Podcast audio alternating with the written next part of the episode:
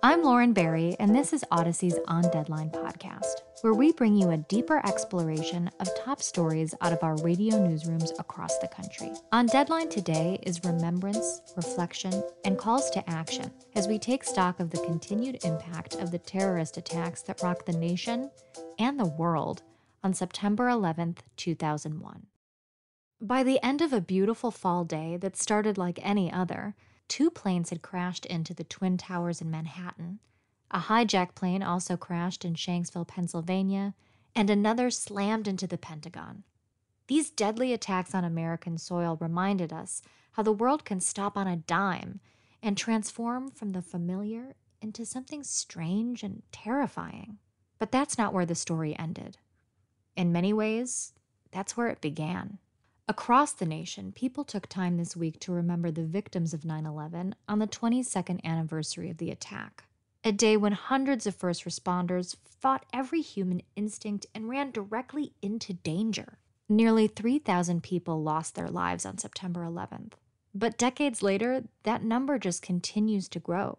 Many first responders who made it out of the towers have been left with illnesses stemming from those terrorist attacks and some have had to fight to get the help they need to keep going.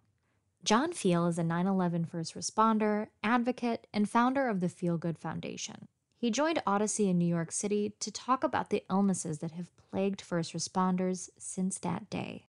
Well, last week, the New York City Fire Department added 43 names to its World Trade Center memorial wall commemorating firefighters, paramedics, civilian support staff members, who all died from illnesses related to the rescue and recovery efforts. How many people in all have died now from 9 11 illnesses? We find the numbers just astonishing. Is it indeed more than the number of people killed on that day? You know, today's a day of reflection for those that we lost to senseless violence. And um, sadly, we do outnumber those who died that day. If you count the amount of responders and survivors of those who lived or worked or went to school in lower Manhattan, roughly 6,000 people have passed away from a 9 11 related certified illness. There are 27,000 plus people right now with a certified 9 11 cancer. We're a finite number. We're not going to get any bigger. We're being decimated every day. And um, we're evolving for the worse. This, this is just fact. And, um, you know, this is the only day out of the year that we don't advocate but we still have to help those who continue to suffer 22 years later. And um, the amount of pain that was inflicted on that horrific Tuesday morning and still 22 years later, it's immeasurable. And we, we witness this every day. And while the cameras are focused on today, the other 364 days out of the year, there's a lot of suffering going on. But today's an important day. You know, they say a man or a woman dies twice when, when their heart stops and when we stop talking about them. And um, we're never going to stop talking about these men and women, uniform and non-uniform, who risk their lives without prejudice. And um, if today doesn't humble you and empathy isn't pouring out of you, then you're not human. What is the most common illness that we've been seeing in the people who were down at ground zero? Is it indeed cancer? Well, cancer is the sexy illness, but more people suffer from post traumatic, which is the silent killer, right? Because post post traumatic is a physical injury and it's stress. And it doesn't allow your body to fight all of these other 9-11 related illnesses at 100% listen i was diagnosed by four doctors with post-traumatic. They told me i was crazy. Maybe i am. A lot of people are suffering today and and this time of the year really really hits hard on so many including myself. You know this year more than others I cried more this week, and I'll probably cry a lot more later today when I'm at ground zero. This is just a tough year. And the number's not sexy, it's 22 years. It's like saying, How long have you been married? Well, I've been married 22 years. You know, people are attracted to round numbers 20 and 25. And in three years from now, they'll blow it up. It will be a, a milestone, but on year 26, there will be our next Pearl Harbor. And we have a moral obligation to continue to tell these stories. So history is never distorted. So people don't say 9 11 never happened and all of the other, you know, two things happen out of a historic disaster, out of something so monumental like 9 11 conspiracy theories and advocacy. And I, I chose to go the advocacy route. Yeah, well, you certainly have. You've done so much uh, fighting for people, uh, in particular, you know, your efforts down in Washington. Is it true, John, that a lot of people still are unaware that they're eligible for any kind of help? Yeah, and, and this is where you guys can do us a, a solid and a service. You know, 85, 90% of the 9 11 responder community is in the World Trade Center Health Program and filed the VCF claim to get compensated for their illnesses. But only 10% of those who lived or worked or went to school in Lower Manhattan are in the program.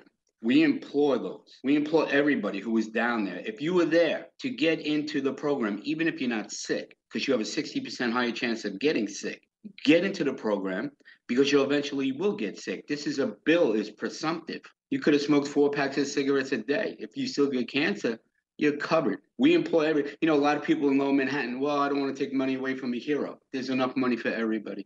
Oh, I, I didn't think I was eligible for it. You are eligible for it. Get in the program. Reach out to a friend that you might know that was there that might have got cancer. Even if they died, the family could still file a claim. You know, I walked the halls of Congress for 19 years. I don't want to see my work go in vain. There are more people out there. And again, we're a finite number. And this community that has so many moving fractions so we're getting smaller each day. You know next saturday this saturday coming up at my park on long island we're adding 359 names of heroes who died in the calendar year. This this this is gut wrenching and um, on a day like this knowing that i have to go to saturday it's a double whammy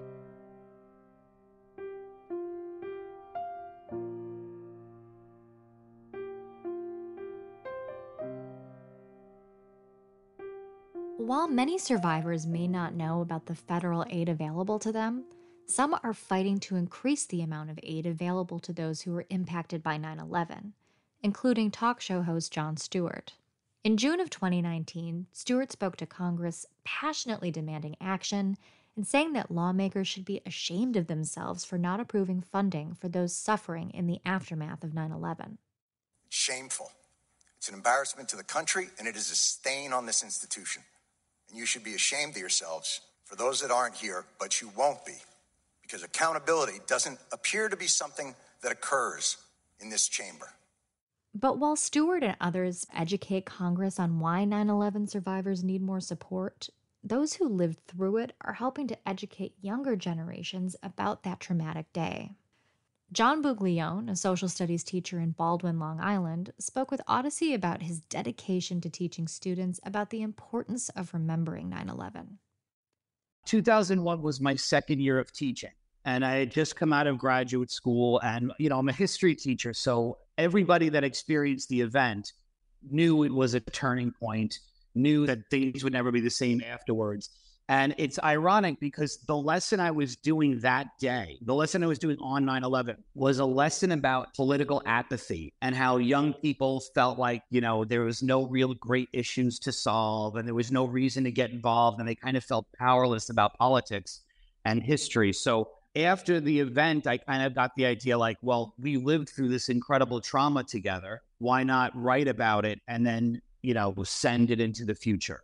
You know, give it to the students that are going to be in your seats in 20 years. And then as we went through every year, my colleagues and I on 9 11, we would kind of sit in circles and everybody would just relay their stories. And what I noticed was, you know, gradually it went from first person, I did this, I did that, to my mom did, you know, and as time went on, the students had less and less connections. Right. Uh, but back to those initial letters about how kids felt and what they saw, what they experienced on 9 11. Uh, can you give us an example of a particularly moving letter from a child? Firstly, one of the things that you see is that everybody, I didn't give them any direction, but they basically all divided it up into things were like this before 9 11, and then things are never going to be the same after 9 11 you know so i have one here uh, it just starts out i was never a patriot before 9-11 the day started just as every other day had in my life. I woke up upset because i had to go to school and move through my periods in a sluggish days you know and then he goes on and on and on and then at the end he said yesterday marked the one year anniversary and those thousands of innocent people are still dead. I cried uncontrollably there was a two year old aboard the planes. I cried for the world. And, you know, he just keeps going on about how, you know, even one year later, they were still crying about the event. Mm-hmm. Other students talked about their mother was an airline attendant. And she didn't know for a while whether or not her mother was affected directly by everything. But you do get a, a really big sense of like the personal connection and how much they were personally affected by the events. Do you feel that the kids today that they have absorbed the lessons of 9/11? In other words, does it feel like a real event, something that really happened in current American history? The big takeaway that students always come out with is how patriotic and how unified everybody expressed. You know, that that's how they, they everyone was like had empathized with what had happened. Everyone felt unified. Everybody felt like, you know, this was a call to do something, not necessarily like militarily, but this is a call for me to do good deeds or this is a call for me to help people. Uh, and so, students today, it's such a stark contrast to the way public life is today with how polarized we are. So, students today almost always remark, like, wow, it really, it was a different time period back then.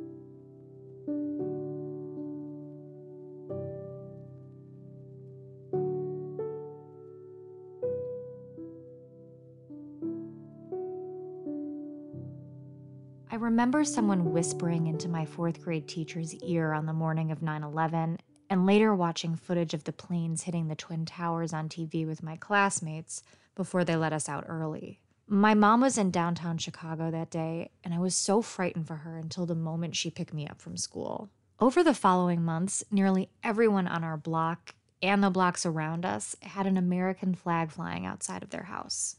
Today, hearing the stories of people who were actually there and survived the 9 11 attacks is not only educational, but also incredibly moving. The emotion surrounding the tragedy is palpable even two decades later.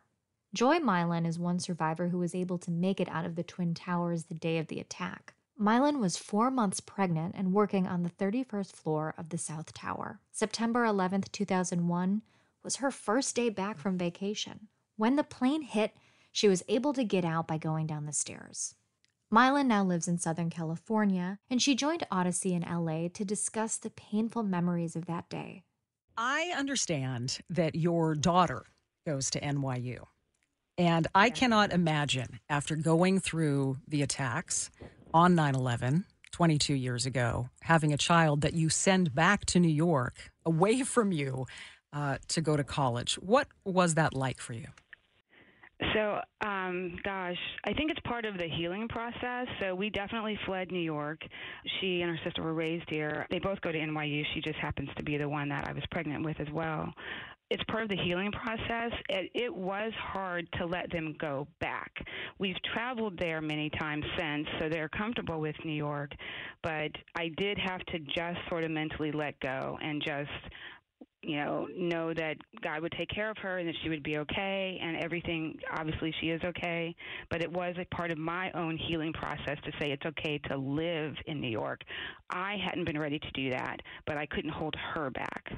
I'm curious to know how much they know about what happened or you know think about it now because we were discussing earlier you know kids then or kids being born around that time you know they don't they don't have any actual memory of it. Maybe they know more because you went through it, you survived, but her compared to her friends. I mean, we say we remember, but there's a whole generation out there who never saw New York City with those towers. Yeah, it's interesting for for them to have been raised in a family that experienced this issue.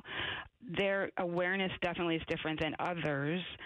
They've known this story from day one of their lives. They've heard me speak about it, you know, periodically at church. I've given testimonies because I'm just so thankful that I made it. And um, I've even said at church, I think I made it not even just for myself, but, you know, God has a plan for them. So they've heard me give that testimony every few years at church. They've just lived knowing that this is a part of my story. They've lived with my own sort of PS you know PSD, um, you know post traumatic stress disorder that I have out of it, helping me grip with loud noises and such. They're aware of the effect on me personally and our family. And, you know, so yeah, they're very much more aware than any of their friends for sure. What you mentioned loud noises. What triggers those memories for you? So I had just come back from vacation that day and dropped my bags off in my office on the 31st floor, went into my boss's office to greet him. He happened to have an external office facing a window. So as I was literally in there greeting him in the morning, um, just, you know, starting to just begin to tell him about my vacation, boom. Obviously, it was a plane hitting a building. It was like, I don't know, a, a file cabinet falling over, but 5,000 times louder, like huge sound. Our building shook, the lights flickered, it felt like an earthquake. So I personally thought a bomb had gone off in the top of our building because behind him, I saw showering debris because of the direction of the explosion came flowing toward us on the south tower. So behind him, I saw all of that flaming debris starting to swirl around. So that's when my panic hit. So loud sounds I associate with that, and it's I, I'm still not over it. How long that day until you were able to get in touch with with your husband, who was you know worried about both of you at that point? Um, so, so the first thing I did was, you know, obviously grab my stuff and start to head toward the stairwell. We get down. I eventually made it out, obviously before the building fell, but I'm on the other side. I'm on the Brooklyn Bridge, I think it was at that point. So it was before the building had fallen. No, actually, I got a hold of him. Uh, it's such a blur after the building fell. I never even got a hold of him. I got a hold of my parents after my building fell. So they're all watching this on the news, panicking. I got a hold of him after the building fell. And then eventually, you know, he made his way back home because he had been at work. But so it was afterwards. So it was a panic for him as well.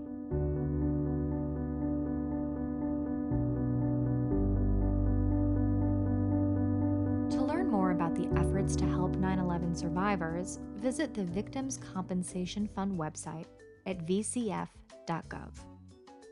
This show is produced by Joe Hiti, Christy Strawser, Myron Kaplan, and Bill Smee. I'm Lauren Barry, and I want to say thanks for listening to the On Deadline podcast, Audacy's deeper look at a top news story just for you. Subscribe on the Audacy app or wherever you find your podcast to stay informed.